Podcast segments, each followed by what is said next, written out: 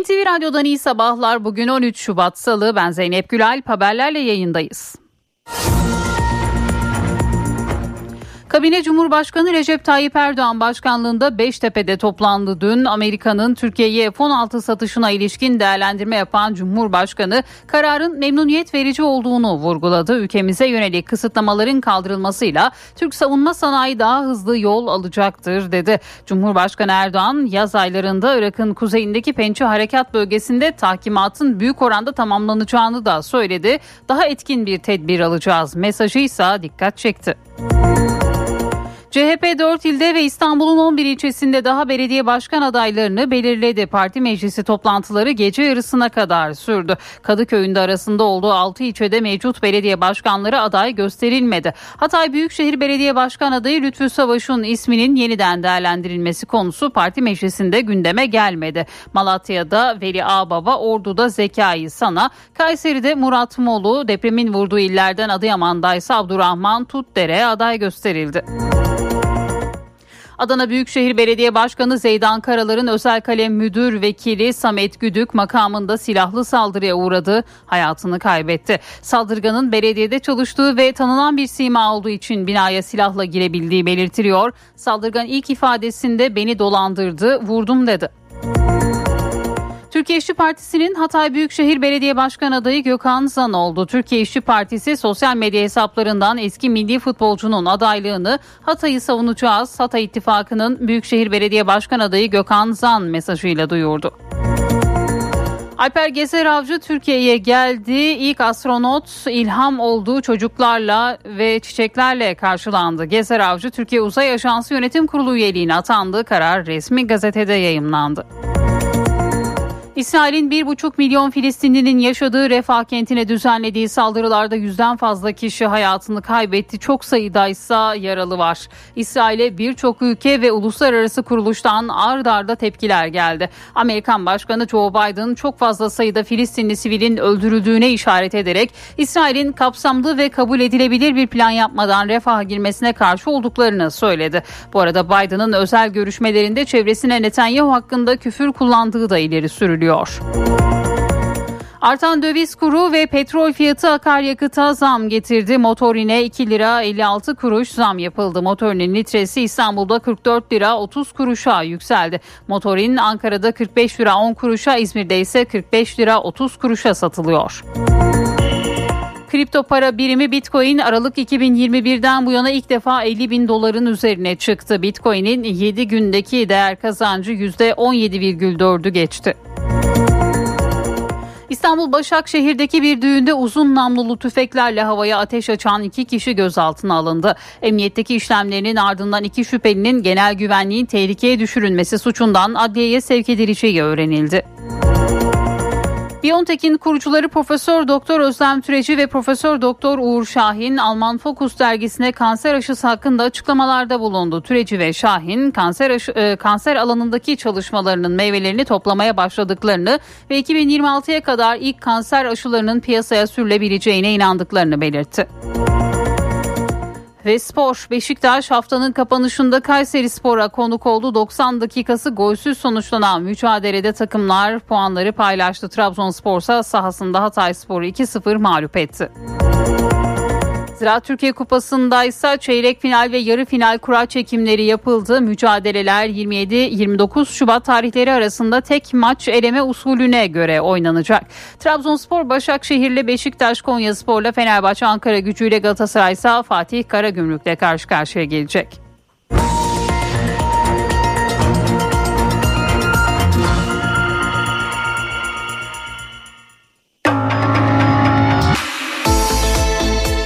İşe giderken gazetelerin gündemi.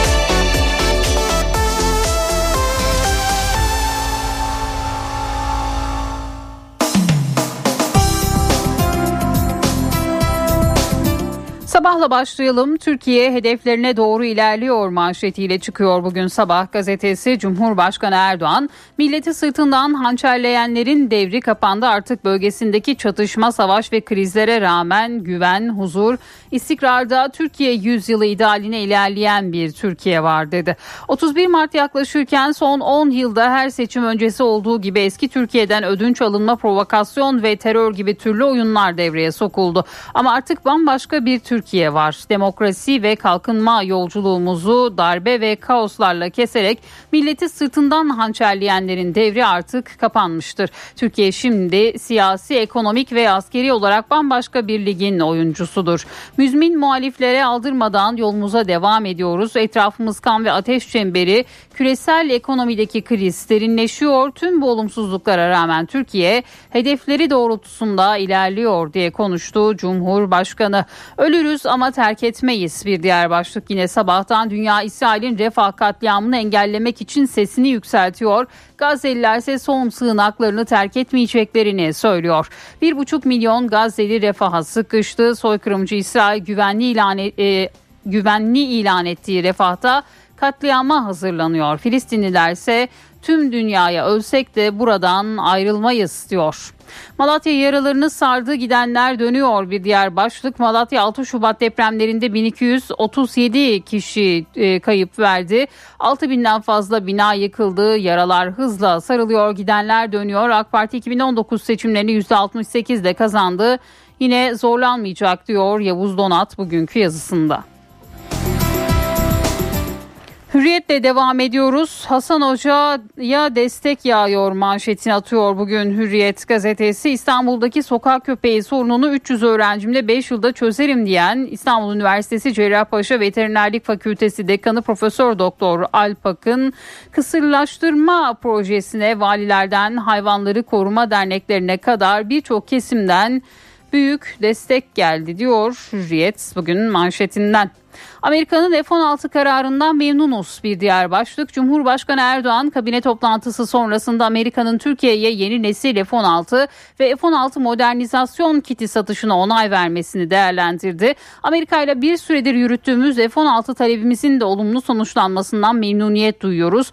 Ülkemize yönelik kısıtlamaların kaldırılmasıyla birlikte Türk savunma sanayi daha hızlı yol alacaktır dedi.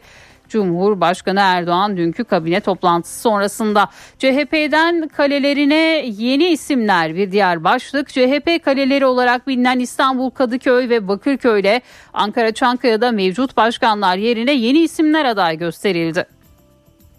CHP adayını açıklamadığı belediyeler için dün Merkez Yönetim Kurulu ve Parti Meclisi'ni topladı. Geç saatlere kadar devam eden toplantı sürerken kulislere Kadıköy'de Şerdil Dara Odabaşı yerine Mesut Kösedağ, Bakırköy'de Bülent Kerimoğlu yerine Ayşegül Ovalıoğlu, Çankaya'da da Alper Taşdelen yerine Hüseyin Can Güner'in ismi yansıdı diyor Hürriyet gazetesi. 9. cesette dövme detayı bir diğer başlık Antalya'da Konyaaltı sahili açıklarında bir ceset daha bulundu. 25-30 yaşlarında erkek cesedinden kimlik çıkmadı diyor Hürriyet bugün. Milliyet'in manşeti susuzluğa karşı yağmur bahçesi. Yağmur suyunun toplanıp yeraltı sularına kazandırılması ve su ihtiyacının karşılanması için millet bahçelerine yağmur bahçeleri kurulacak diyor Milliyet. Gezer Avcı yurda döndü. Türkiye'nin ilk astronotu Alper Gezer Avcı Türkiye'ye döndü. Ayağının tozuyla Esenboğa Havalimanı'nda Cumhurbaşkanı Erdoğan tarafından kabul edilen Gezer Avcı, Sanayi ve Teknoloji Bakanı Mehmet Fatih Kacır'la birlikte düzenlediği basın toplantısında devletimin emrindeyim, her türlü göreve hazırım mesajını verdi. Belediyede kurşun sesleri bir diğer başlık. Adana Büyükşehir Belediye Başkanı Karalar'ın özel kalem müdür vekili Samet Güdük dün makamında belediye çalışanı Mikail Güvenir'in silahlı saldırısına uğradı. Ağır yaralanan Güdük hastanede kurtarılamadı. Valilik saldırının alacak verecek meselesi yüzünden gerçekleştiğini bildirdi. Saldırgan ilk ifadesinde beni dolandırdı bundan dolayı vurdum dedi ve bu haberde yine bugün milliyetteydi. Yeni Şafak'ın manşetinde refahtan ötesi yok başlığı yer buluyor. Amerika ve Avrupa'dan cesaret alan İsrail günler öncesinden ilan ettiği gibi dünyanın gözleri önünde Refah'ta katliama başladı. Dün ilk saldırılarda çoğu çocuk ve kadının 67 Filistinliyi öldürdü. Refah'ı son sığınak görüp bombalardan kaçan 1,4 milyon Gazze'linin artık gidebileceği güvenli bir yerde kalmadı diyor Yeni Şafak. Acıyla baş etmeyi öğretiyorlar. Bir diğer başlık deprem bölgesindeki öğretmenler öğrenciler üzerindeki tahribatı azaltmak için mücadele ediyor. Öğretmen Bayram, Onur, Ateş yeni evlerle düzen tekrar kuruluyor. Sınava odaklanmaları için çalışıyoruz diyor. Bugün yine bu haberde Yeni Şafak'ın ilk sayfasında yer buluyor. Postanın manşeti o sapığa ev hapsi. Ankara'da bir yıldır kendisini saplantılı şekilde takip edip taciz ve ölüm mesajları gönderen komşusuna karşı sosyal medyadan yardım isteyen Perihan Özkan'ın çığlığı polisi harekete geçirdi. Yakalanan Muhammed K. ev hapsi cezasına çarptırıldı. Elektronik kelepçeyle takip edilecek deniliyor bugün postanın manşetinde. Yetim bıraktığı çocukların günahı boynuna olsun. Bir diğer başlık İstiklal Caddesi'nde 2022'de yaşanan 6 kişinin öldüğü bombalı saldırıya ilişkin aralarında bombayı koyan Ahlam Albaşir'in de bulunduğu 36 sanığın yargılandığı davada mütalaa açıklandı. Albaşir'e 7 kez ağırlaştırılmış müebbetle 3000 yıla kadar hapis istendi. Kadın teröristin vefat eden insanlardan dolayı geceleri uyuyamıyorum sözlerine savcı yetim bırak bıraktığı çocukların günahı boynuna olsun vicdanı varsa zaten uyuyamasın diye tepki gösterdi ve yine bu haberde bugün Posta Gazetesi'nin ilk sayfasında yer buldu. Cumhuriyet'in manşeti haksız rekabet kamu yayıncısı TRT AKP'ye 1945 CHP'ye ise sadece 25 dakika yer verdi manşetiyle çıkıyor. Bir diğer haberse 1 milyon işsiz daha başlığıyla. Emekçilerin alım gücü gün geçtikçe düşüyor, işsiz sayısı ise artmaya devam ediyor. 2023'ün Aralık ayında zamana bağlı eksik istihdam, potansiyel iş gücü ve işsizlerden oluşan atıl emek oranını ifade eden geniş tanımlı işsizlik oranı %24.7'ye ulaştı. Dar tanımlı işsizlik oranı ise %8.8'e indi diyor bugün yine Cumhuriyet gazetesi. Bir başlığı da aktaralım. Ağbaba ve Tutdere sürprizi CHP'de seçimlerde yarışacak adayların belirlenmesi için ard arda toplantılar yapıldı. Merkez Yönetim Kurulu milletvekilleri Veli Ağbaba'nın Malatya'dan Abdurrahman Tutdere'nin Adıyaman'dan aday olmasını kararlaştırdı. Seçim kampanyalarının sunumu da ele alındı deniliyor. Yine Cumhuriyet'te savaş konuşulmadı. İlk MYK sonrası açıklama yapan CHP sözcüsü Deniz Yücel Hatay için adaylığının yeniden değerlendirileceği ileri sürülen mevcut Başkan Lütfü Savaş'ın gündeme gelmediğini açıkladı. Yücel sanatçı Haluk Levent'e adaylık teklifi götürüldüğü iddialarını da reddetti diyor Cumhuriyet gazetesi bu haberde yine ilk sayfasından yer buluyor. Şimdi kısa bir araya gideceğiz sonrasında haberlerle devam edeceğiz.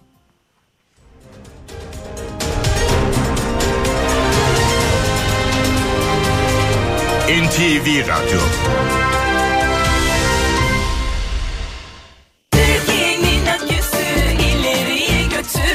Yiğit Akü yol durumunu sunar.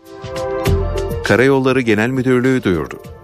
Tokat-Sivas yolunun 39-45. kilometrelerinde ve İzmir-Çeşme otoyolunun Çeşme istikameti 3-6. kilometrelerinde yol bakım çalışmaları devam ettiğinden ulaşım kontrollü olarak sağlanıyor.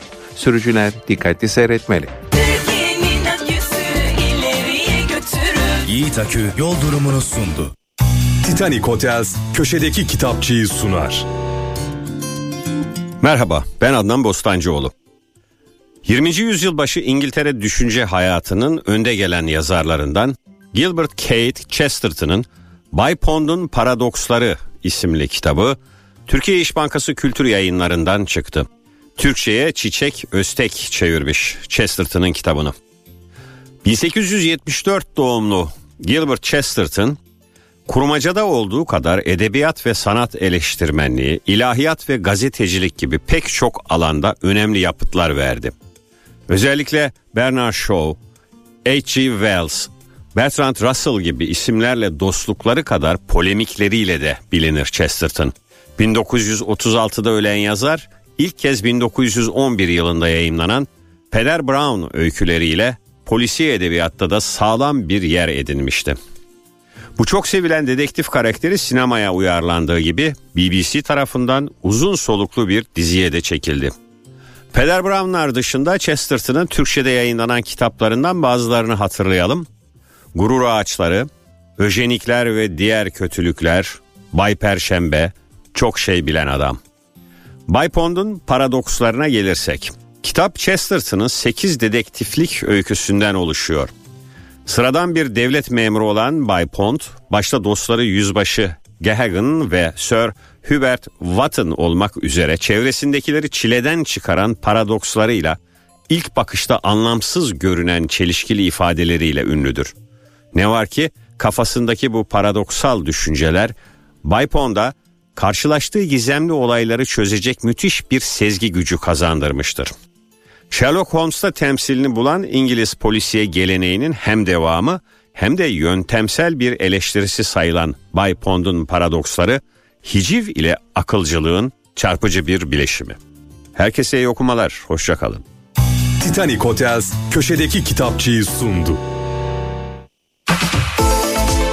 NTV Radyo, Türkiye'nin haber radyosu.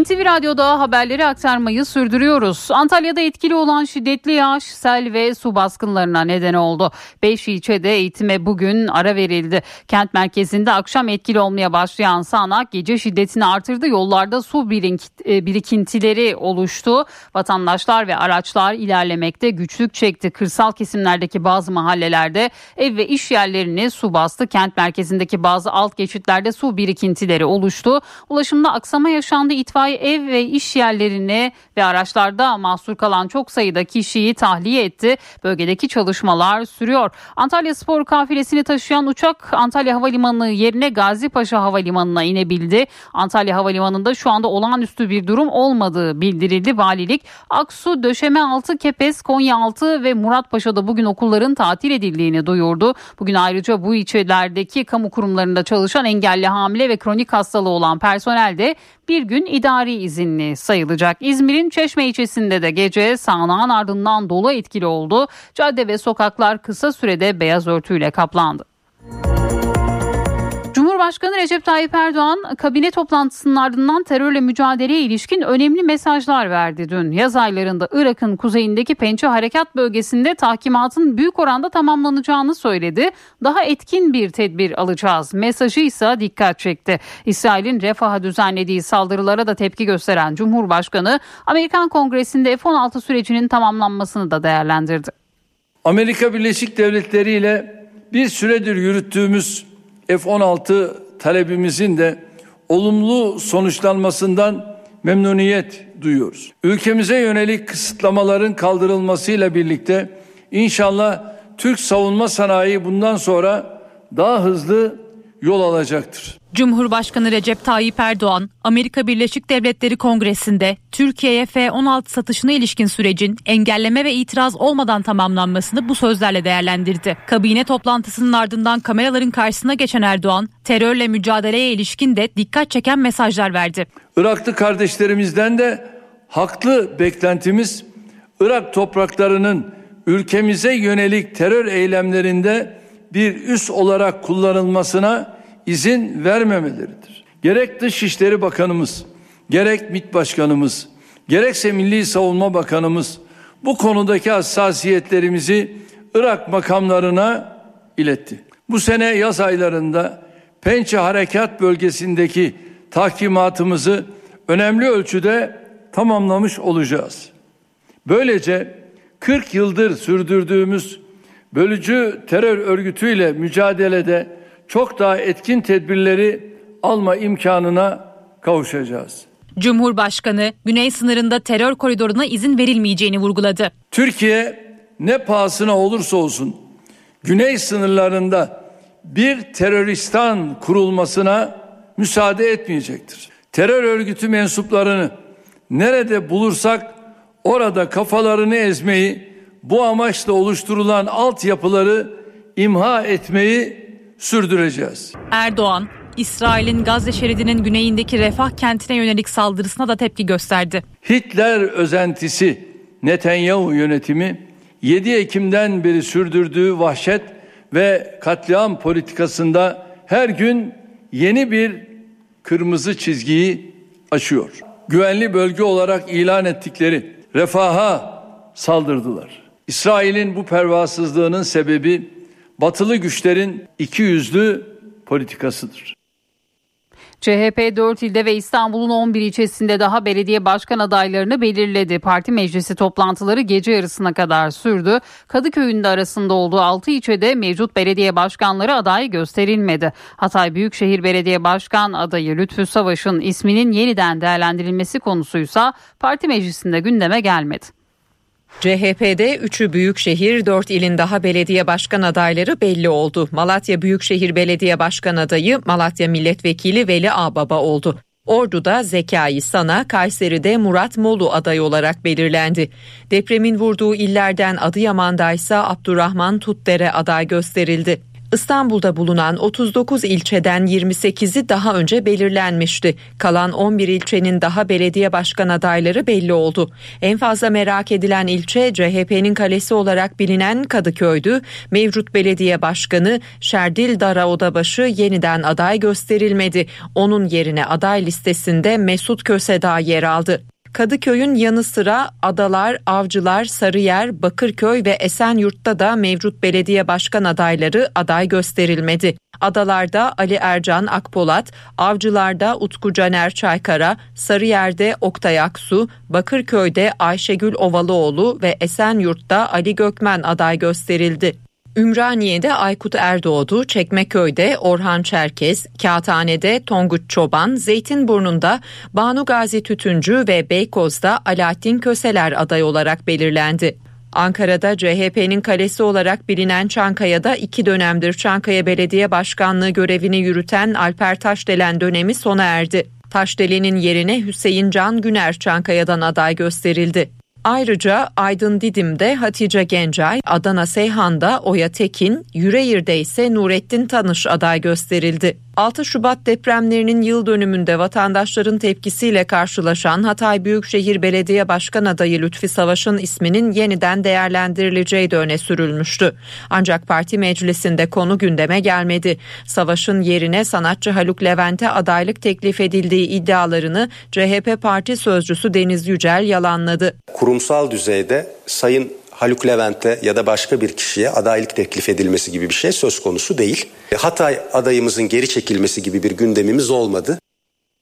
Türkiye İşçi Partisi'nin Hatay Büyükşehir Belediye Başkan adayı Gökhan Zan oldu. Türkiye İşçi Partisi sosyal medya hesaplarından eski milli futbolcunun adaylığını Hatay'ı savunacağız. Hatay İttifakı'nın Büyükşehir Belediye Başkan adayı Gökhan Zan mesajıyla duyurdu. Gökhan Zan 14 Mayıs genel seçimlerinde İyi Parti Hatay Milletvekili adayı olmuş ancak parlamentoya girememişti. Zan seçimlerden sonra İyi Parti'den istifa etmişti.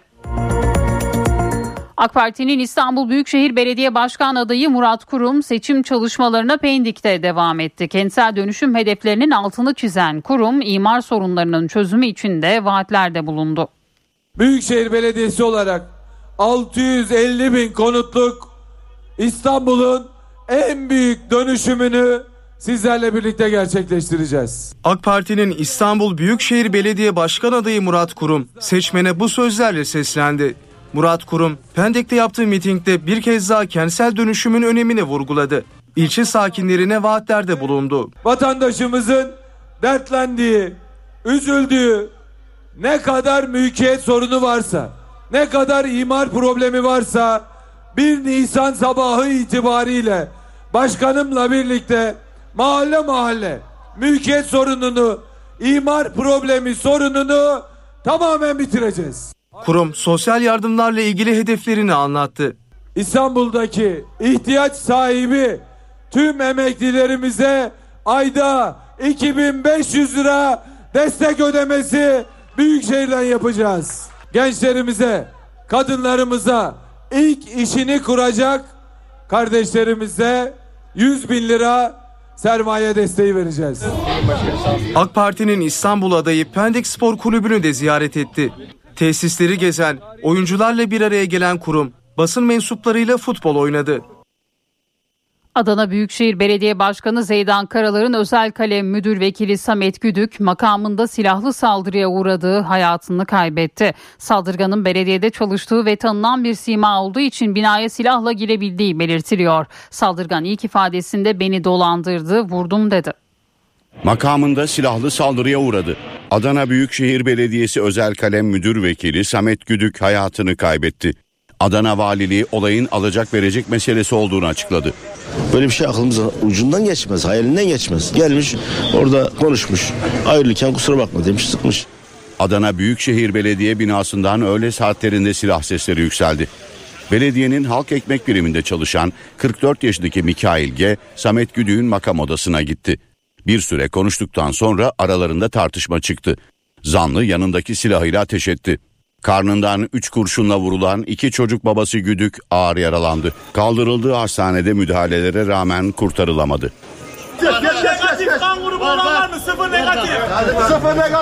Personel olduğu için de kimse üstüne arama gereği duymamış.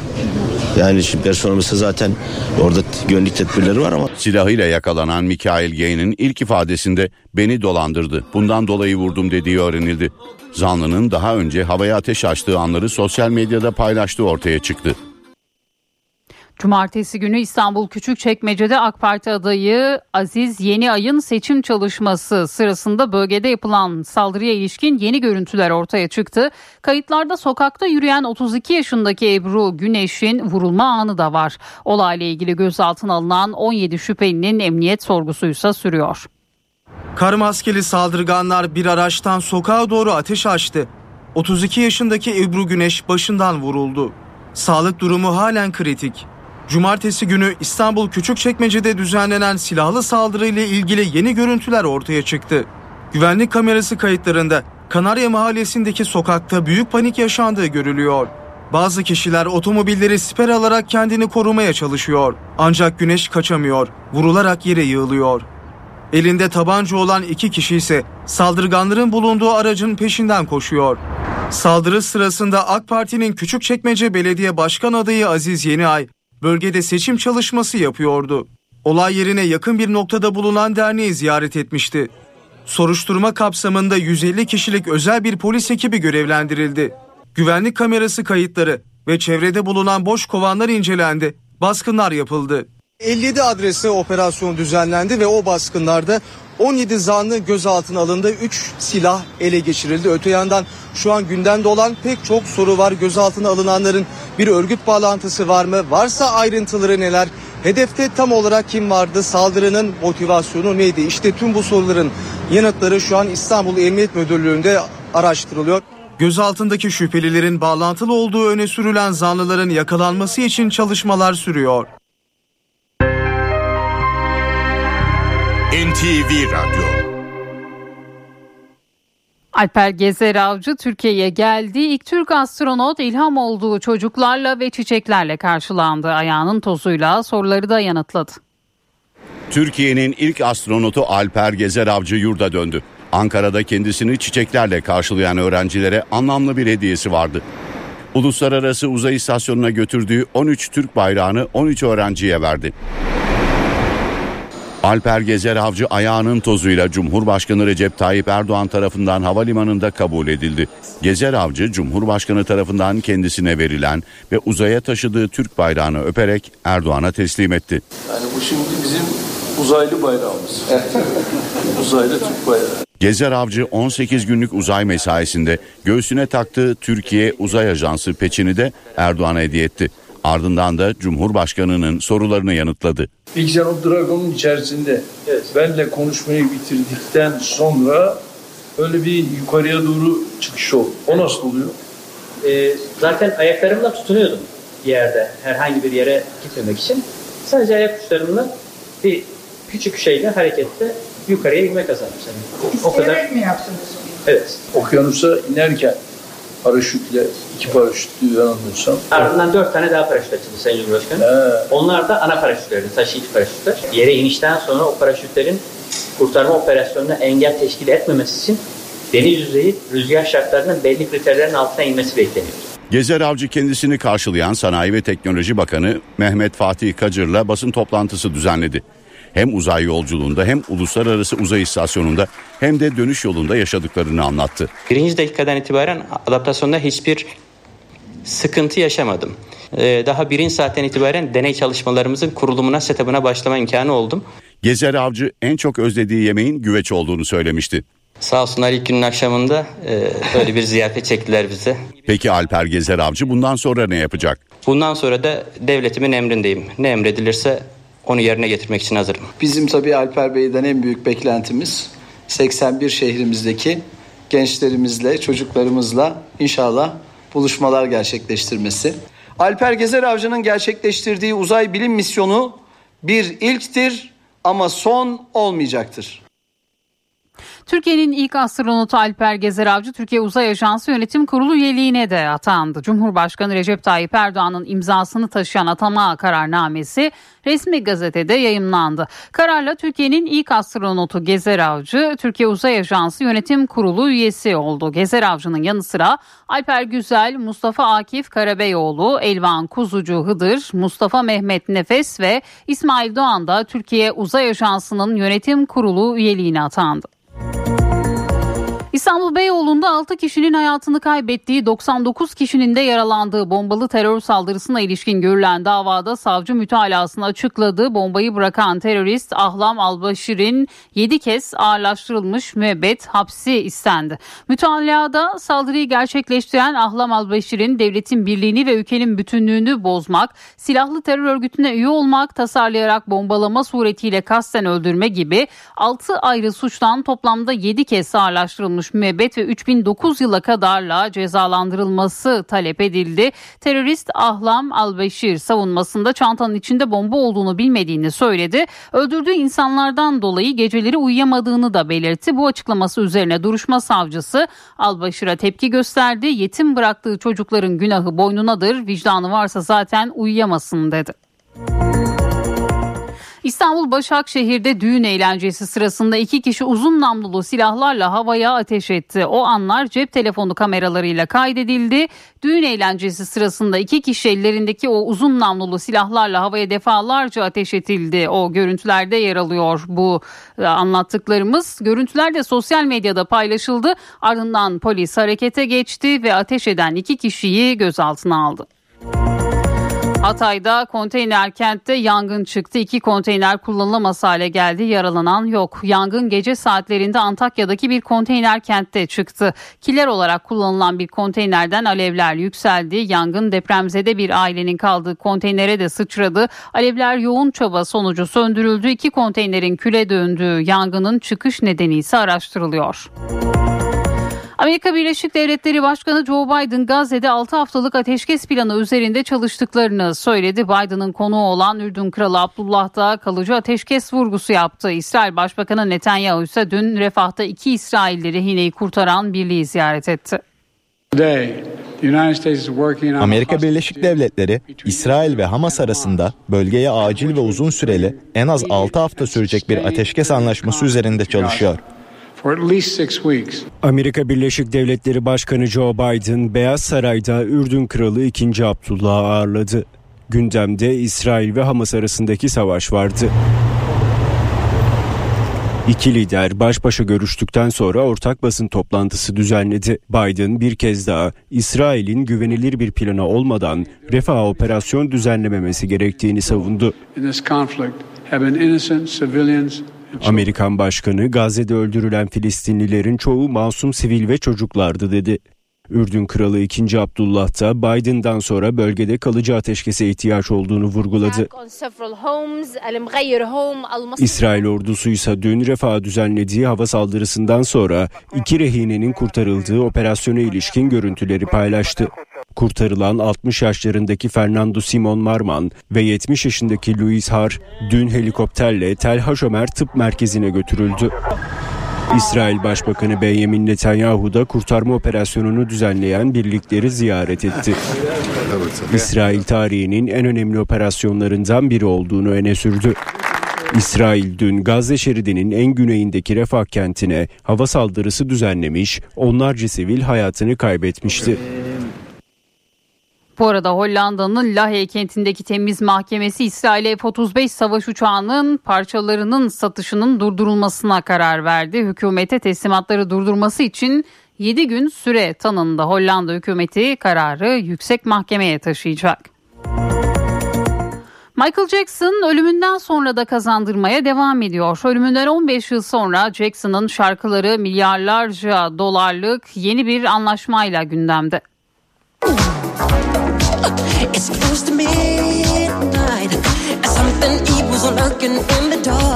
Ölümünün üzerinden 15 yıl geçti. Sevenleri onu hiç unutmadı. Şarkıları, performansları ve renkli kişiliğiyle Michael Jackson hala çok dinleniyor. Şarkıları üzerinden varislerine para kazandırmaya devam ediyor. This is it. Sanatçı şimdilerde milyon dolarlık yeni bir anlaşmayla gündemde.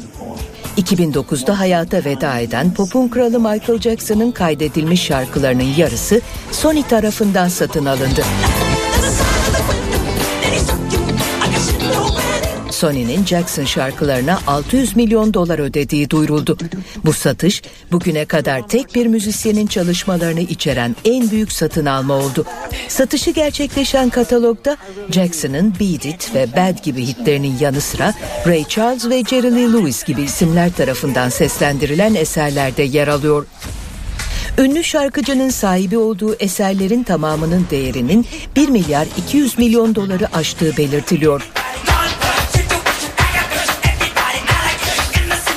Öte yandan Broadway'deki MJ müzikali Cirque du Soleil'in Michael Jackson temalı şovu satışı yapılan katalogda yer almadı. Jackson'ın avukatı John Branca, ünlü popçunun varlıklarını yönetmeye devam ettiklerini söyledi. Michael Jackson hayattayken Thriller ve Bad gibi önemli albümlerini Sony'den yayınlamış, daha sonra eserlerin hakkını geri almıştı. Popçu 1980'lerde Sony'nin elindeki kayıtların bir kısmını da 41 milyon 500 bin dolara satın almıştı.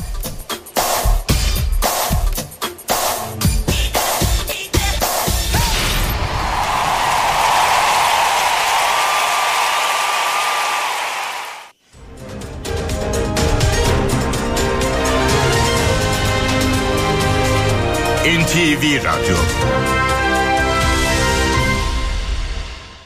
HDI Sigorta İstanbul'un yol durumunu sunar. İstanbul'da trafikte yoğunluk kalitesi bu dakika itibariyle %58'i gösteriyor. 15 Temmuz Şehitler Köprüsü'ne giderken Anadolu'dan Avrupa'ya geçişte Libadiye bağlantı yolu Beylerbeyi arasında sabah yoğunluğu var. Fatih Sultan Mehmet Köprüsü'ne giderken de Küçük Bakkalköy Kavacık arası yoğun. Her iki köprüde de Anadolu'dan Avrupa'ya girişte bir araç yoğunluğu gözleniyor. Avrasya Tüneli ise çift taraflı açık. Avrupa yakasına gelindiğinde 5 Avcılar Telsizler arasında trafik var ama Akıcı Tem'de ise Bahçeşehir iki telli arasında sabah trafiği gözleniyor. Yolda olanlara iyi yolculuklar diliyoruz. HDI Sigorta İstanbul'un yol durumunu sundu. Alman teknolojisiyle üretilen Tüfa Boya spor haberlerini sunar.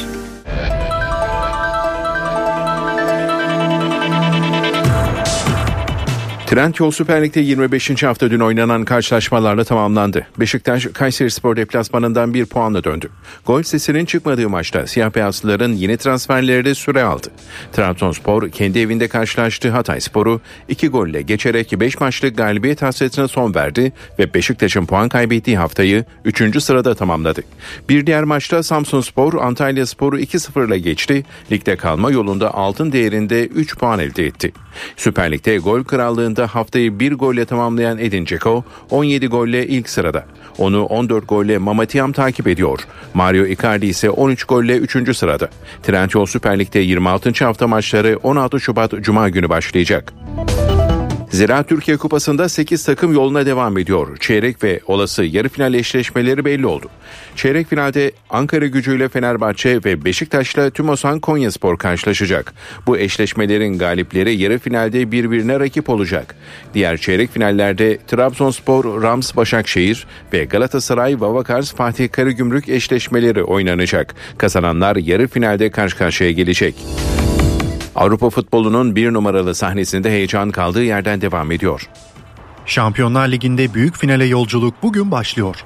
Son 16 turunun açılış gecesinde turnuvanın iki favorisi sahaya çıkacak. Gruptaki 6 maçını da kazanan Real Madrid saat 23'te Leipzig'e konuk olacak. Bu sezon takımı sırtlayan Jude Bellingham'dan yoksun Almanya'ya giden Eflatun Beyazlılar'da Arda Güler de kafilede yer aldı. Santiago Bernabeu'daki ilk maçına geçtiğimiz hafta sonu çıkan Milli Yıldız, Devler Ligi'nde henüz Real Madrid formasını giymedi. Gecenin diğer maçı ise Danimarka'da. A grubunda Galatasaray ve Manchester United'ı geride bırakarak sürpriz yapan Kopenhag son şampiyonu ağırlayacak. G grubunda 6 maçta 18 puan toplayan Manchester City, Parken stadından avantajla dönmenin peşinde. Şampiyonlar Ligi'nde çift maç üzerinden oynanacak son 16 turu 13 Mart'ta sona erecek. Türkiye Avrupa Halter Şampiyonası'na fırtına gibi başladı. Kadınlar 45 kilodaki 9 madalyanın 5'ini ay yıldızlı sporcular alırken Cansu Bektaş toplamda Avrupa şampiyonu, Gamze Altunsa Avrupa ikincisi oldu. Ağırlıklarının 3 katından fazlasını kaldırdılar. Ay yıldızlı bayrağı Avrupa'nın zirvesine taşıdılar.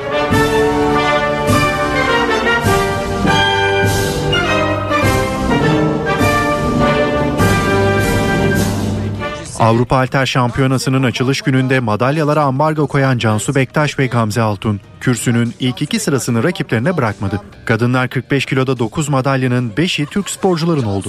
İlk altın madalyayı Cansu Bektaş koparmada 75 kilo kaldırarak kazandı. Bu müthiş sevinci yaşıyor ve bizlere yaşatıyor. 20 yaşındaki sporcu silkmede 82 kilo ile ikinci olurken altın madalyayı 92 kiloluk kaldırışıyla Avrupa rekoru kıran Gamze Altun kazandı. Cansu Bektaş toplamda 163 kilo kaldırarak kürsünün zirvesine bir kez daha çıkarken toplamda 157 kilo kaldıran Gamze Altun Avrupa ikincisi oldu. Türkiye'nin 3 altın 5 madalya ile başladığı şampiyona 20 Şubat'ta sona erecek. Alman teknolojisiyle üretilen zemin boyası Düfa Boya spor haberlerini sundu. NTV Radyo Habere bir müzik arası. Tasarımlarıyla ilham veren Fuga Mobilya'nın sizin için seçtiği şarkıyı dinliyorsunuz. So often as I wait for sleep, I find myself reciting the words I've said or should have said, like scenes that need rewriting. The smiles I never answered, doors perhaps I should have opened, songs forgotten in the morning. I relive the roles I played, the tears I may have squandered, the many pipers I have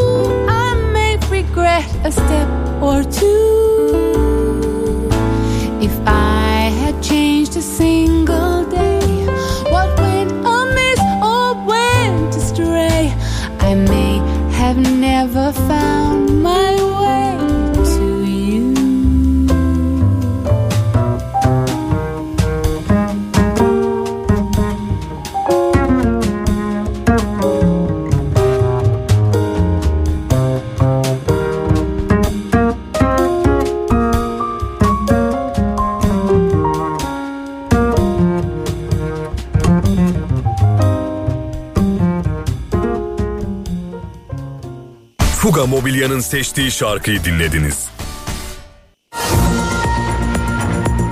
Saat 8 Türkiye ve Dünya gündeminde bu saate kadar öne çıkan başlıklara bir haber turuyla bakacağız.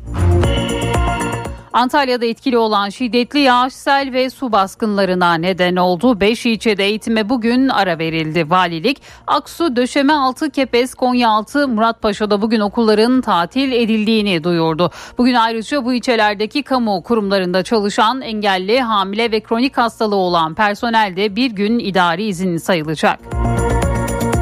Kabine dün Cumhurbaşkanı Recep Tayyip Erdoğan başkanlığında Beştepe'de toplandı. Amerika'nın Türkiye'ye F-16 satışına ilişkin değerlendirme yapan Cumhurbaşkanı kararın memnuniyet verici olduğunu vurguladı. Ülkemize yönelik kısıtlamaların kaldırılmasıyla Türk savunma sanayi daha hızlı yol alacaktır dedi. Cumhurbaşkanı yaz aylarında Irak'ın kuzeyindeki Pençe Harekat Bölgesi'nde tahkimatın büyük oranda tamamlanacağını da söyledi. Daha etkin tedbir alacağız mesajı ise dikkat çekti. CHP 4 ilde ve İstanbul'un 11 ilçesinde daha belediye başkan adaylarını belirledi. Parti meclisi toplantısı gece yarısına kadar sürdü. Kadıköy'ün de arasında olduğu 6 ilçede mevcut belediye başkanları aday gösterilmedi. Hatay Büyükşehir Belediye Başkan adayı Lütfü Savaş'ın isminin yeniden değerlendirilmesi konusu da parti meclisinde gündeme gelmedi. Malatya'da Veli Ağbaba, Ordu'da Zekai Sana, Kayseri'de Murat Molu, depremin vurduğu illerden Adıyaman'daysa Abdurrahman Tutdere aday gösterildi. Adana Büyükşehir Belediye Başkanı Zeydan Karalar'ın özel kalem müdür vekili Samet Güdük makamında silahlı saldırıya uğradığı hayatını kaybetti. Saldırganın belediyede çalıştığı ve tanınan bir sima olduğu için binaya silahla girebildiği belirtiliyor. Saldırgan ilk ifadesinde beni dolandırdı vurdum dedi. Türkiye İşçi Partisi'nin Hatay Büyükşehir Belediye Başkan adayı Gökhan Zan oldu. Türkiye İşçi Partisi sosyal medya hesabından eski milli futbolcunun adaylığını Hatay'ı savunacağız. Hatay İttifakı'nın Büyükşehir Belediye Başkan adayı Gökhan Zan mesajıyla duyurdu.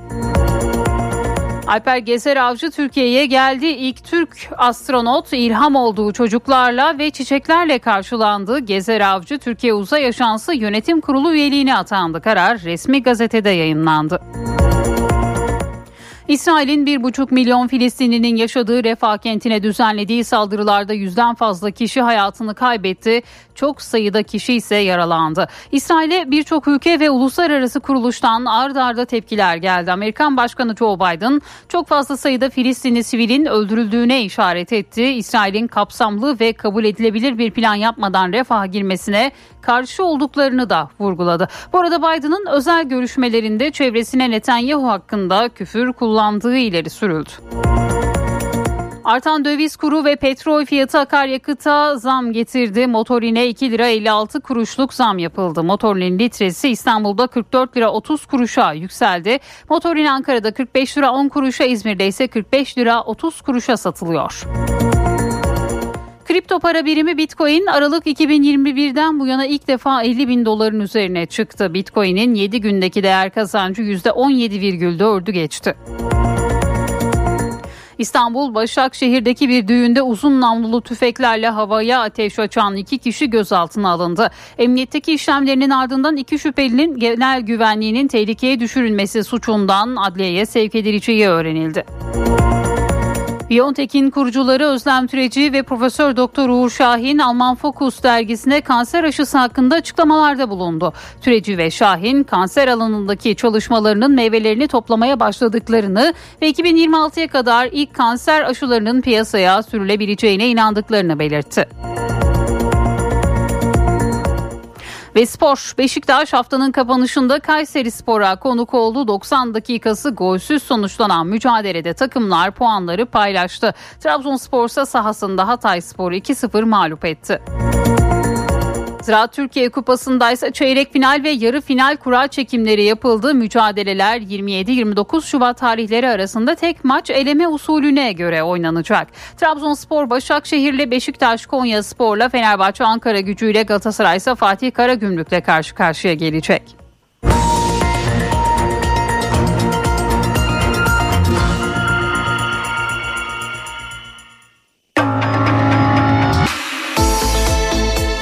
İşe giderken gazetelerin gündemi.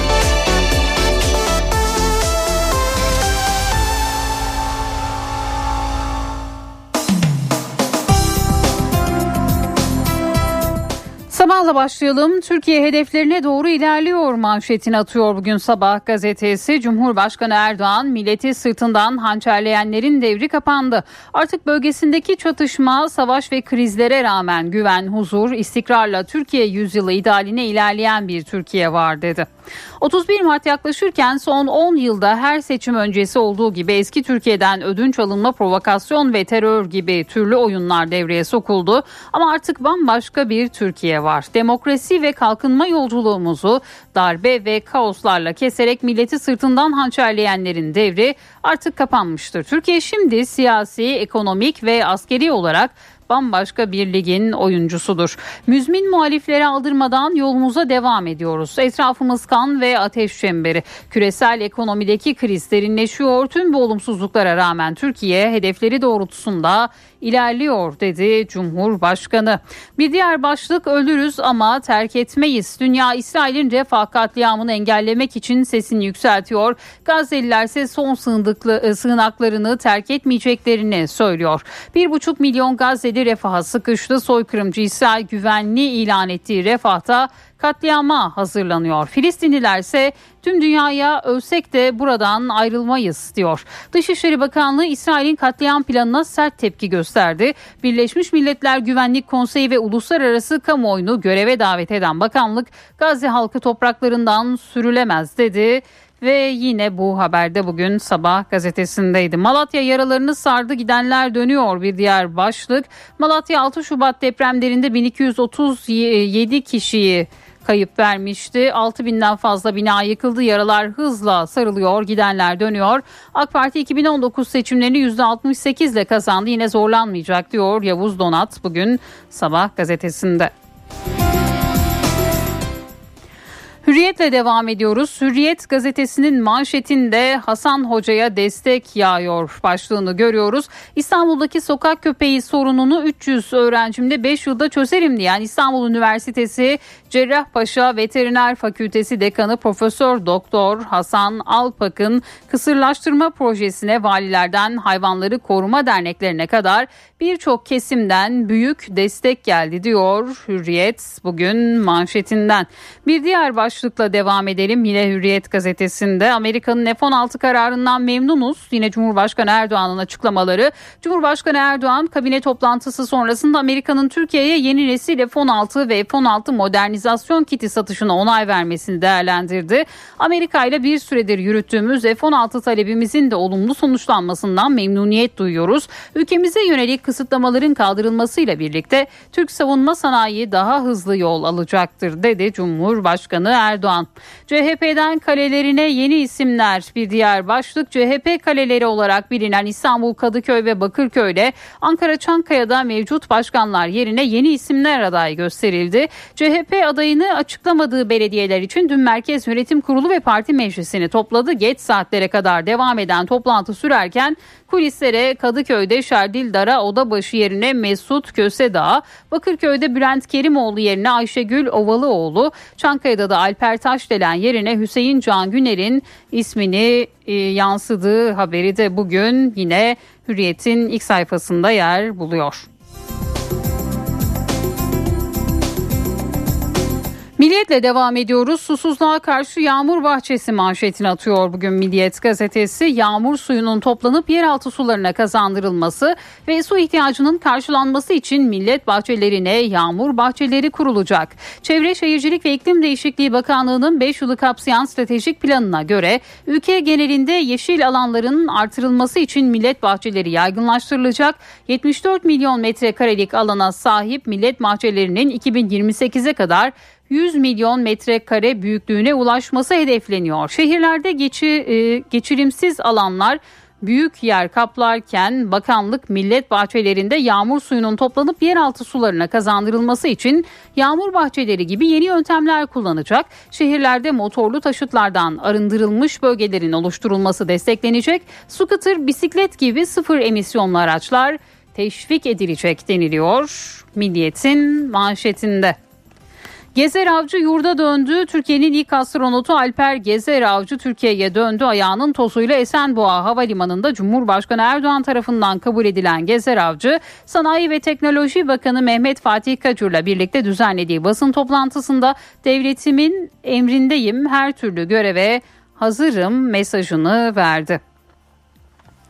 Yine bir diğer başlık belediyede kurşun sesleri Adana Büyükşehir Belediye Başkanı Karalar'ın özel kalem müdür vekili Samet Güdük dün makamında belediye çalışanı Mikail Güvenir'in silahlı saldırısına uğradı. Ağır yaralanan Güdük hastanede kurtarılamadı. Valilik saldırının alacak verecek meselesi yüzünden gerçekleştiğini bildirdi.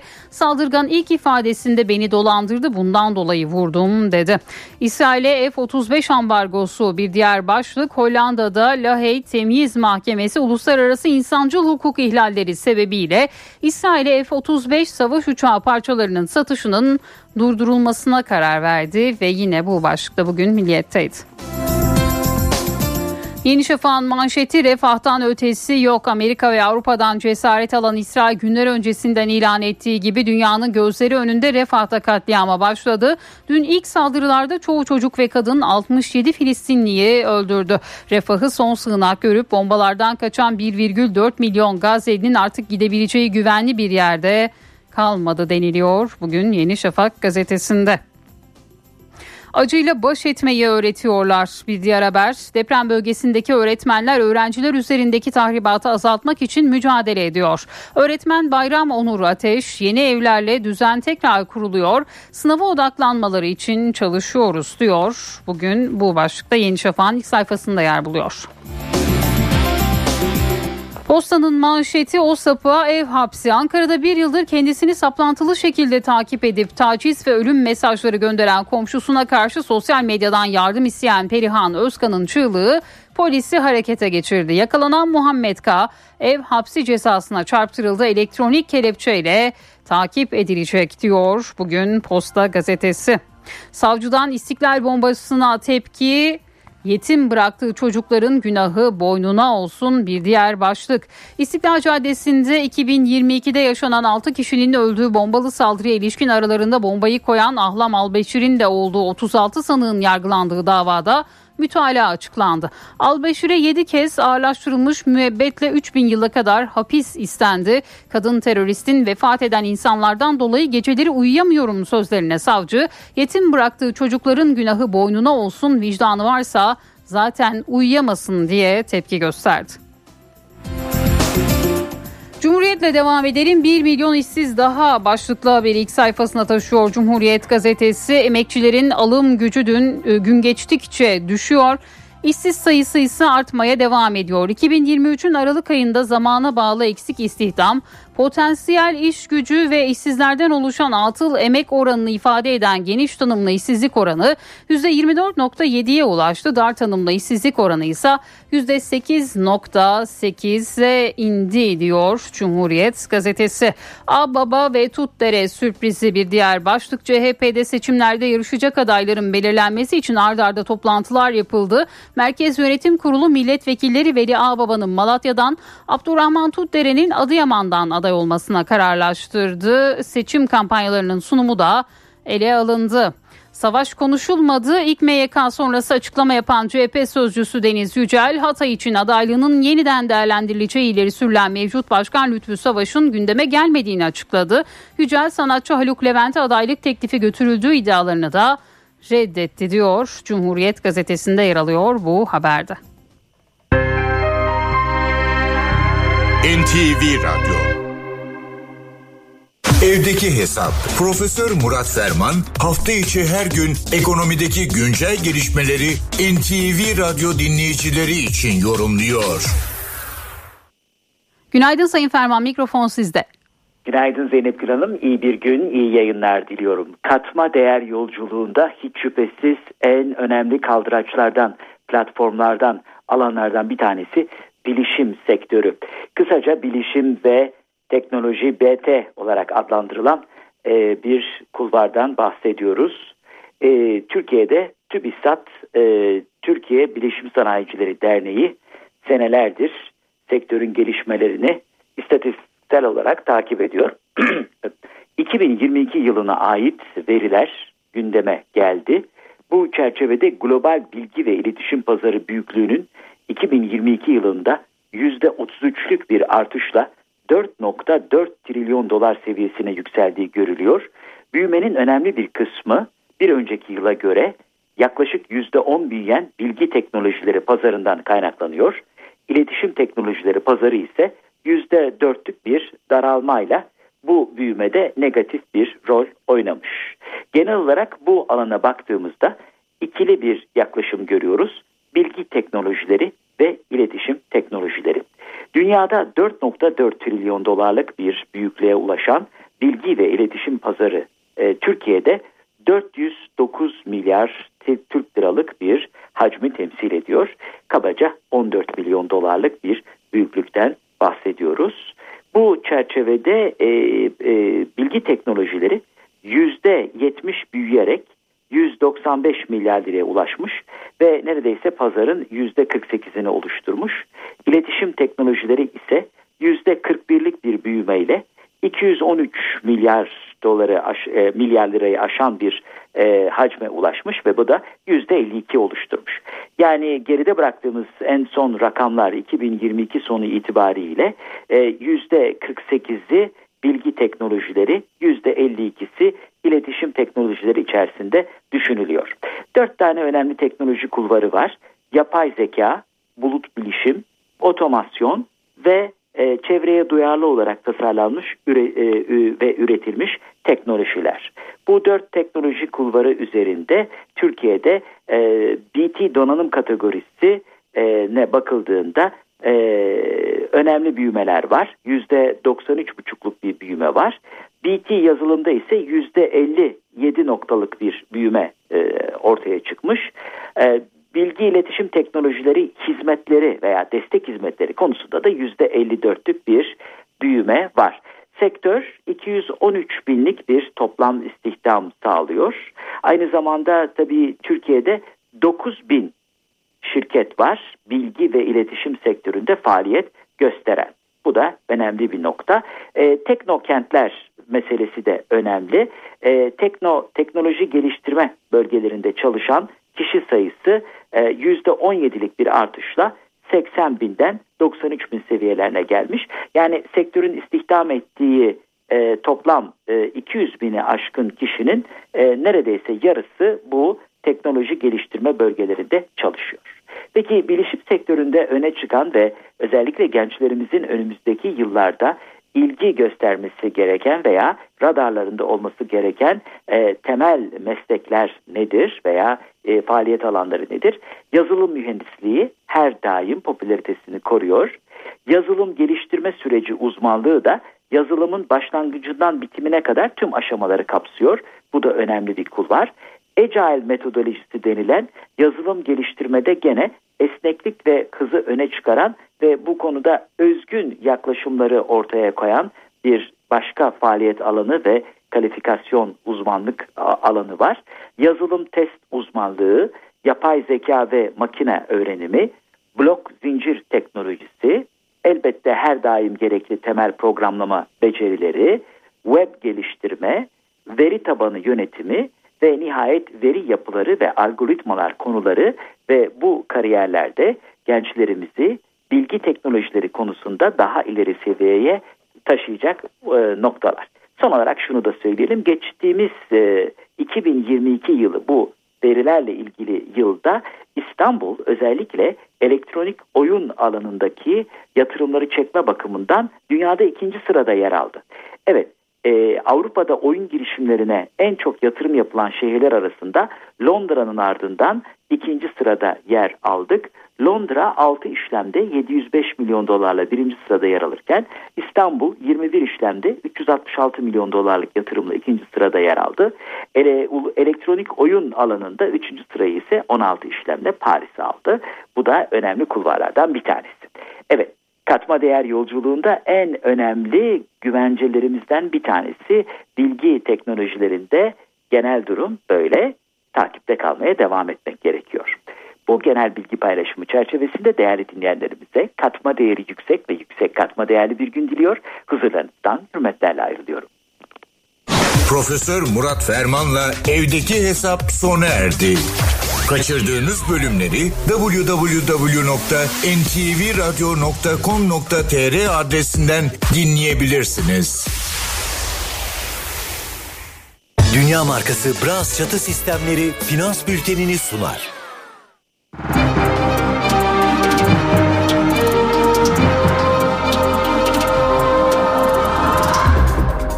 Borsa İstanbul Yüz Endeksi 9174 seviyelerinde dolar 30.72 euro 33 ondan işlem görüyor. Euro dolar paritesi 1.07. Altının onzu 2019 dolar. Kapalı çarşıda gram altın 1994, çeyrek altın 3382 liradan satılıyor. Brent petrolün varil fiyatı ise 82 dolar. Dünya markası Bras çatı sistemleri finans bültenini sundu. Benzersiz duvarlar artık hayal değil. Sandeko Boya hava durumunu sunar. Bu hafta birçok noktada yağış var. Sıcaklık yarından itibaren daha fazla düşecek. Bugün İstanbul ve Bursa'da yağmur aralıklı yağacak. Kısa sürelerle güneş de görülebiliyor. İstanbul 14 derece. Sonraki günler daha soğuk geçecek. Ankara'da gün boyu değil ama öğleden sonra yağmur var. İzmir yine sağanak yağışlı. Lodos hafifliyor. Antalya'da ise yağmur e, iki gün daha kuvvetli olacak. Ankara 13, İzmir ve Bursa 17, Antalya 16 derece olacak bugün. Eşsiz boya, eşsiz mekanlar. Sandeko Boya hava durumunu sundu.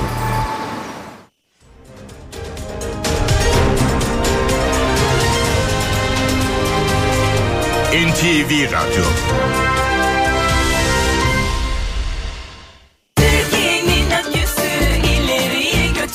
Yiğit Akü yol durumunu sunar. Karayolları Genel Müdürlüğü duyurdu. Mersin-Adana yolunun 0-1. kilometrelerinde ve Kayseri-Pınarbaşı yolunun 72-74. kilometrelerinde yol bakım çalışmaları yapıldığından ulaşım kontrollü olarak sağlanıyor. Sürücüler dikkatli seyretmeli. Yiğit Akü yol durumunu sundu. Türkiye'nin tadı, Türkiye'nin baharatı Bağdat, Aylin Öney Tan'la acı tatlı mayhoşuz sunar. Merhabalar. O kıpkırmızı rengiyle kırmızı lahana gerçekten kış sofralarının şenlendiricisi. Özellikle salata olarak sofraya geldiğinde rengiyle büyülüyor. Fakat evlerde hazırlanan salatayla lokantalarda önümüze gelen salata arasında ciddi bir renk farkı var. Lokantalarda, kebapçılarda önümüze gelen kırmızı lahana salatası aslında bir nevi turşu gibi birkaç günlük yaz turşusu yaparız ya gerçekten tam anlamıyla turşu değildir ama bir süre beklemiştir. Tıpkı onun gibi tabii ki rengin sırrı da sirke birazcık da limon tuzu o güçlü asiditeyi sağlamak için eğer benzer bir şey yapmak istiyorsanız bir küçük boy lahanayı ince ince kıyın. E, şimdi burada da kıymanın da bir püf noktası var. Boyunu ikiye yardığınız zaman tıpkı soğan doğrar gibi bir iki tane geniş çizik atın dikine. Sonra ince ince doğrayın. Tıpkı aslında soğan doğrar gibi düşünün. Bu şekilde büyük bir e, cam kaseye koyun ve üstüne bir iki kaşık hatta bir çorba kaşığı tuz koyun. Şimdi fazla tuzunu kaçırmamak lazım çünkü aşırı tuzlu olabilir ama tuz lahananın suyunu salmasını ve birazcık da renginin değişmeye başlamasını sağlayacaktır. Okside olmasını biraz olsun önleyecektir. Evet elinizle biraz ovuşturun.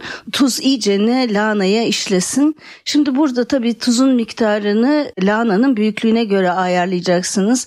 Şu aralar çok küçük lahanalar da satılıyor. Ben mesela öyle bir lahana aldım ve iki tatlı kaşığı tuz bütün lahanaya yetti. Sonra bu lahanayı bir kavanozun içine iyicene sıkış tepiş koyun. Üstüne de bir bardak su, bir bardak da sirke, işte bu bir bardak su bir bardak sirke karışımına da bir tatlı kaşığı limon tuzu yedireceksiniz. Bu şekilde üstüne koyun buzdolabında dursun bir süre. Olmadı e, dışarıda soğuk bir yerde de tutabilirsiniz. Zaten bir süre sonra yani bir iki gün içinde renginin nasıl değiştiğini göreceksiniz. Şimdi bu tür tabii turşu salata diyeceğimiz kırmızı lahana turşuları sadece ekşilik veriyor ya da böyle bir keskinlik veriyor. Biraz değişik bir lezzet istiyorsanız işte karanfil haftasında geçen hafta görmüştük. Küçücük bir arpacık soğanına bir iki tane karanfil koyun. Biraz tadını değiştirsin ya da seviyorsanız iki tane defne yaprağı koyun.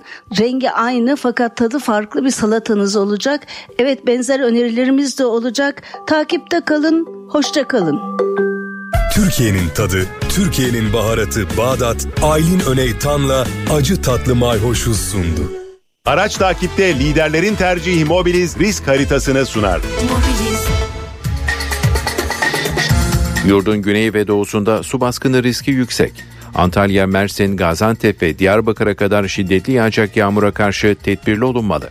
Dolu da yağabilir. Araç takipte liderlerin tercihi Mobiliz risk haritasını sundu.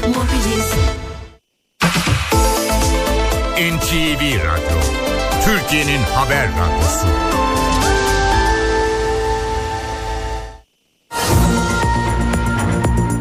NTV Radyo'da haberleri aktarmayı sürdürüyoruz. Antalya'da etkili olan şiddetli yağış, sel ve su baskınlarına neden oldu. 5 ilçede eğitime bugün ara verildi. Peki kentteki son durum nasıl? DEHA muhabiri Alparslan Çınar'dan dinleyelim ayrıntıları. Meteoroloji Genel Müdürlüğü dün yapmıştı uyarıyı ve sarı kodla uyarmıştı turizm kenti Antalya'yı. Sağanak yağış beklentisi vardı. Gece saatlerinde başladı ve gece boyunca sabahın ilk ışıklarına kadar da sürdü ve şu anda Antalya genelinde ana arterlerde açık olan tek nokta burası. Yavaş yavaş trafik bu noktada da sıkışmaya başladı ancak bulunduğumuz bölge e, Adnan Menderes Bulvarı, Yener Ulusoy Bulvarı'na bağlanan kentte hemen herkesin geçiş noktası olan bir yer ve burada da artık trafik yavaş yavaş sıkışmak üzere ancak buranın dışında kent genelinde olumsuzluk hakim. Kentin ana arterlerinde su birikintileri oluştu Ee, ve Antalya Valiliği de bu noktada bir açıklama yaptı. 5 ilçede, merkezdeki 5 ilçede e, Döşemealtı, Aksu, Kepez, Konyaaltı, Muratpaşa'da eğitime bir gün süreyle ara verildiğini duyurdu. Tabi yalnızca eğitime ara verilmedi. Bazı e, düzenlemeler de getirildi. Bugüne özel motokuryelere izin verilmeyecek. Trafiğe çıkışlarına bir gün süre boyunca yani bugün içerisinde motokuryeler Antalya'da hizmet veremeyecek. Bunu da ifade etmiş olalım. Ayrıca kamu kurumlarında çalışan ve 0-6 yaş arası çocuğu olan kadın kamu personelleri de bir gün idari izinli sayıldı. Bunu da bir kez daha belirtmiş olalım. Eğitime ara verildi. 0-6 yaş çocuğu bulunan kamu personeli kadınlara bir gün süreli izin verildi ve motokuryeler bugün trafiğe çıkamayacak. DEHA muhabiri Alparslan Çınar Antalya'daki son durumu anlattı. Cumhurbaşkanı Recep Tayyip Erdoğan kabine toplantısı sonrasında konuştu. 31 Mart öncesi her türden oyun yeniden devreye sokuldu dedi. Erdoğan seçimleri ülkeyi tökezletme aracı olarak görenlerin heveslerini kursaklarında bırakacağız ifadesini kullandı.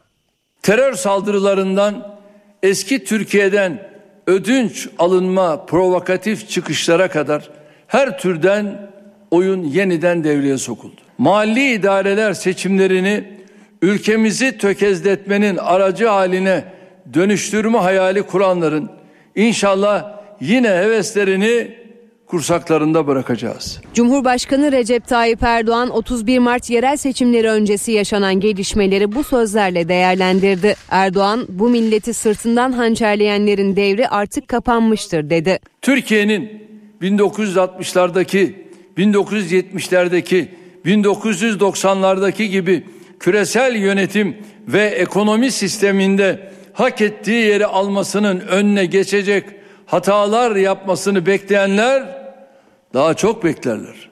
Artık Türkiye yüzyılı idealini hayata geçirmek için kararlılıkla hedeflerine doğru ilerleyen bir Türkiye var. Kabine toplantısının ardından kameraların karşısına geçen Cumhurbaşkanı Erdoğan ekonomiye yönelik de mesajlar verdi. Türkiye yaşadığı onca sıkıntıya, onca zor imtihana rağmen hamdolsun sıkıntılarının hepsinin üstesinden gelecek programa, imkana en önemlisi de kudrete sahip bir ülkedir. Ne enflasyon ne bir başka gayretler bizi çökertemez, çökertemeyecek. CHP 4 ilde ve İstanbul'un 11 ilçesinde daha belediye başkan adaylarını belirledi. Parti meclisi toplantısı gece yarısına kadar sürdü. Kadıköy'ün de arasında olduğu 6 ilçede mevcut belediye başkanları aday gösterilmedi. Hatay Büyükşehir Belediye Başkan adayı Lütfü Savaş'ın isminin yeniden değerlendirilmesi konusu da parti meclisinde gündeme gelmedi. CHP'de 3'ü büyükşehir, 4 ilin daha belediye başkan adayları belli oldu. Malatya Büyükşehir Belediye Başkan adayı Malatya Milletvekili Veli Ağbaba oldu. Ordu'da Zekai Sana, Kayseri'de Murat Molu aday olarak belirlendi. Depremin vurduğu illerden Adıyaman'da ise Abdurrahman Tutdere aday gösterildi. İstanbul'da bulunan 39 ilçeden 28'i daha önce belirlenmişti. Kalan 11 ilçenin daha belediye başkan adayları belli oldu. En fazla merak edilen ilçe CHP'nin kalesi olarak bilinen Kadıköy'dü. Mevcut belediye başkanı Şerdil Dara Odabaşı yeniden aday gösterilmedi. Onun yerine aday listesinde Mesut Kösedağ yer aldı. Kadıköy'ün yanı sıra Adalar, Avcılar, Sarıyer, Bakırköy ve Esenyurt'ta da mevcut belediye başkan adayları aday gösterilmedi. Adalar'da Ali Ercan Akpolat, Avcılar'da Utku Caner Çaykara, Sarıyer'de Oktay Aksu, Bakırköy'de Ayşegül Ovalıoğlu ve Esenyurt'ta Ali Gökmen aday gösterildi. Ümraniye'de Aykut Erdoğdu, Çekmeköy'de Orhan Çerkez, Kağıthane'de Tonguç Çoban, Zeytinburnu'nda Banu Gazi Tütüncü ve Beykoz'da Alaaddin Köseler aday olarak belirlendi. Ankara'da CHP'nin kalesi olarak bilinen Çankaya'da iki dönemdir Çankaya Belediye Başkanlığı görevini yürüten Alper Taşdelen dönemi sona erdi. Taşdelen'in yerine Hüseyin Can Güner Çankaya'dan aday gösterildi.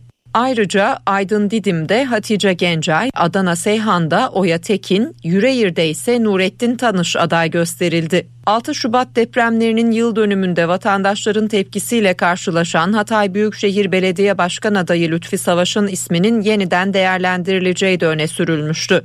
Ancak parti meclisinde konu gündeme gelmedi.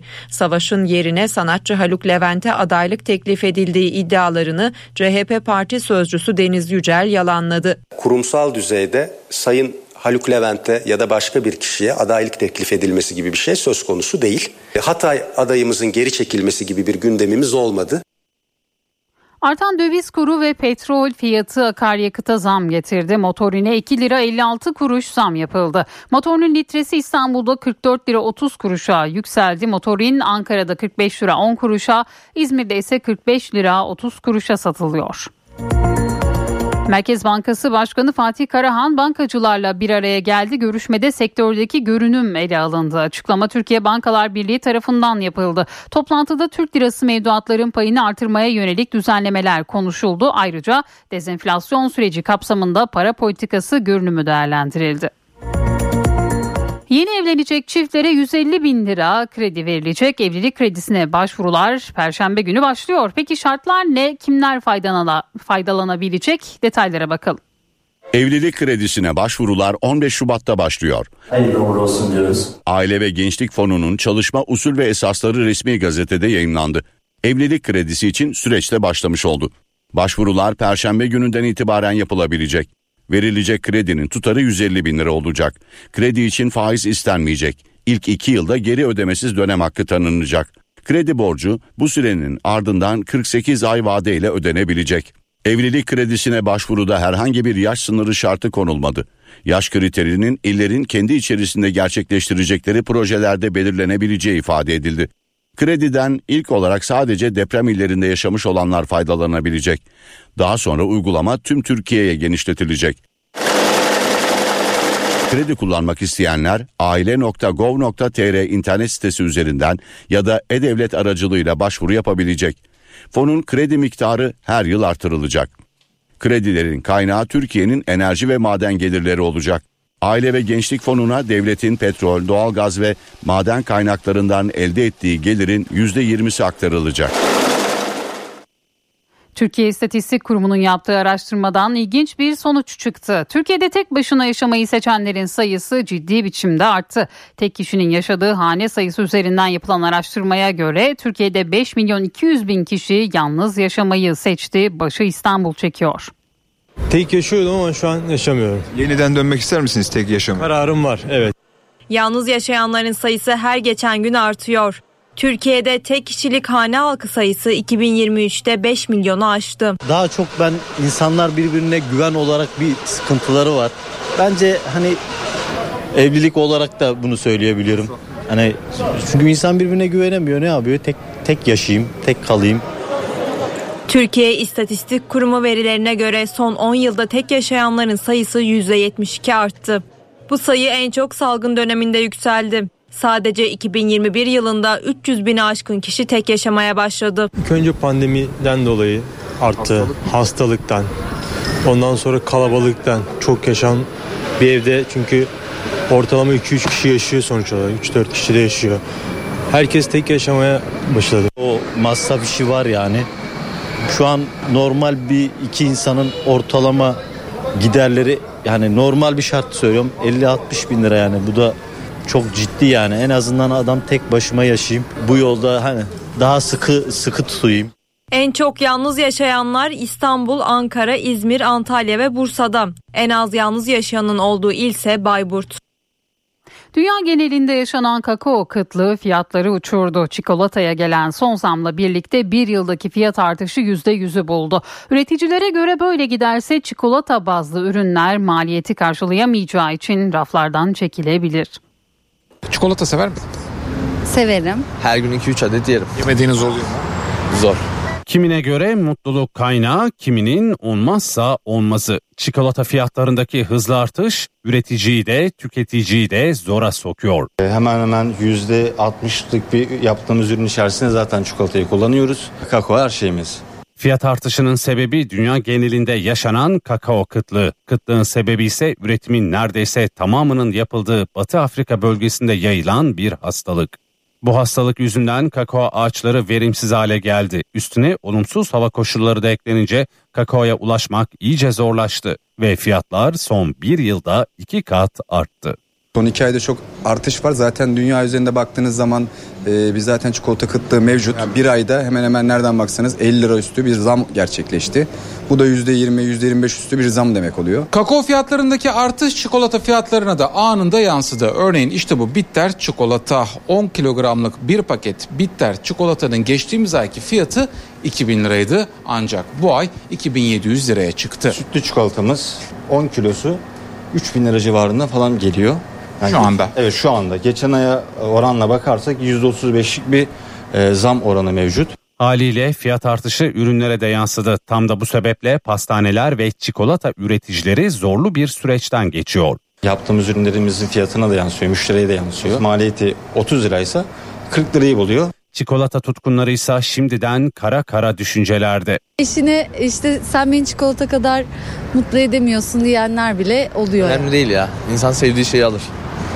Daha pahalı da olsa alır, daha ucuz da olsa alır. Hiç fark etmez. İşletmecilere göre ise artış bu şekilde devam ederse çikolata bazlı ürünler raflardan çekilmeye başlayabilir. Malzeme olmadığı zaman bir ürün çıkartamazsınız. Bununla alakalı olarak da bu kıtlık bütün esnafa herkese yansır yani. E, daha çok hamurlu tatlılara bu tarz tatlılara yöneliriz. Bugün Dünya Radyo Günü haber veren, eğlendiren ve eğiten radyoyla bir yüzyıl geçti. UNESCO bu yılın temasını açıklarken radyonun gelecek yüzyılını sabırsızlıkla bekliyoruz ifadesini kullanıyor. Pilli radyodan dijital platformlara, nesilden nesile en yaygın, en basit, en ucuz ve en güvenilir kitle iletişim aracı. En ücra köşelere, dezavantajlı kesimlere haber, müzik, edebiyat, drama, spor gibi hayatın her alanında yayınlarla ulaşan radyonun geleceğini selamlarken NTV Radyo'da işe giderken kuşağını da özel bir spot ve belki de radyo için yazılmış en güzel şarkılardan biriyle noktalıyoruz. Dünya Radyo Günü kutlu olsun. Bugün Dünya Radyo Günü. Merhaba, ben Adnan Bostancıoğlu. Radyo benim için hiç eskimeyen bir dost demek. Radyo en basit ve en yaygın kitle iletişim aracıdır. Radyo arkadaştır. Gayet iyi tanıdığınız bir yazarın... Sevin Okyay'la Cinayet Masası. İnsanın insanı öldürdüğü... Ahmet Ümit'le Radyo Tiyatrosu. En bilinen, en sevilen. Adnan Bostancıoğlu'yla Köşedeki Kitapçı. Konuyu bir parça okulun... Nezih Orhon'la Beşeri Münasebetler. incelemek istiyorum. NTV Radyo'da kaçıranlar ve tekrar dinlemek isteyenler için ntvradio.com.tr adresinde ve podcast platformlarında.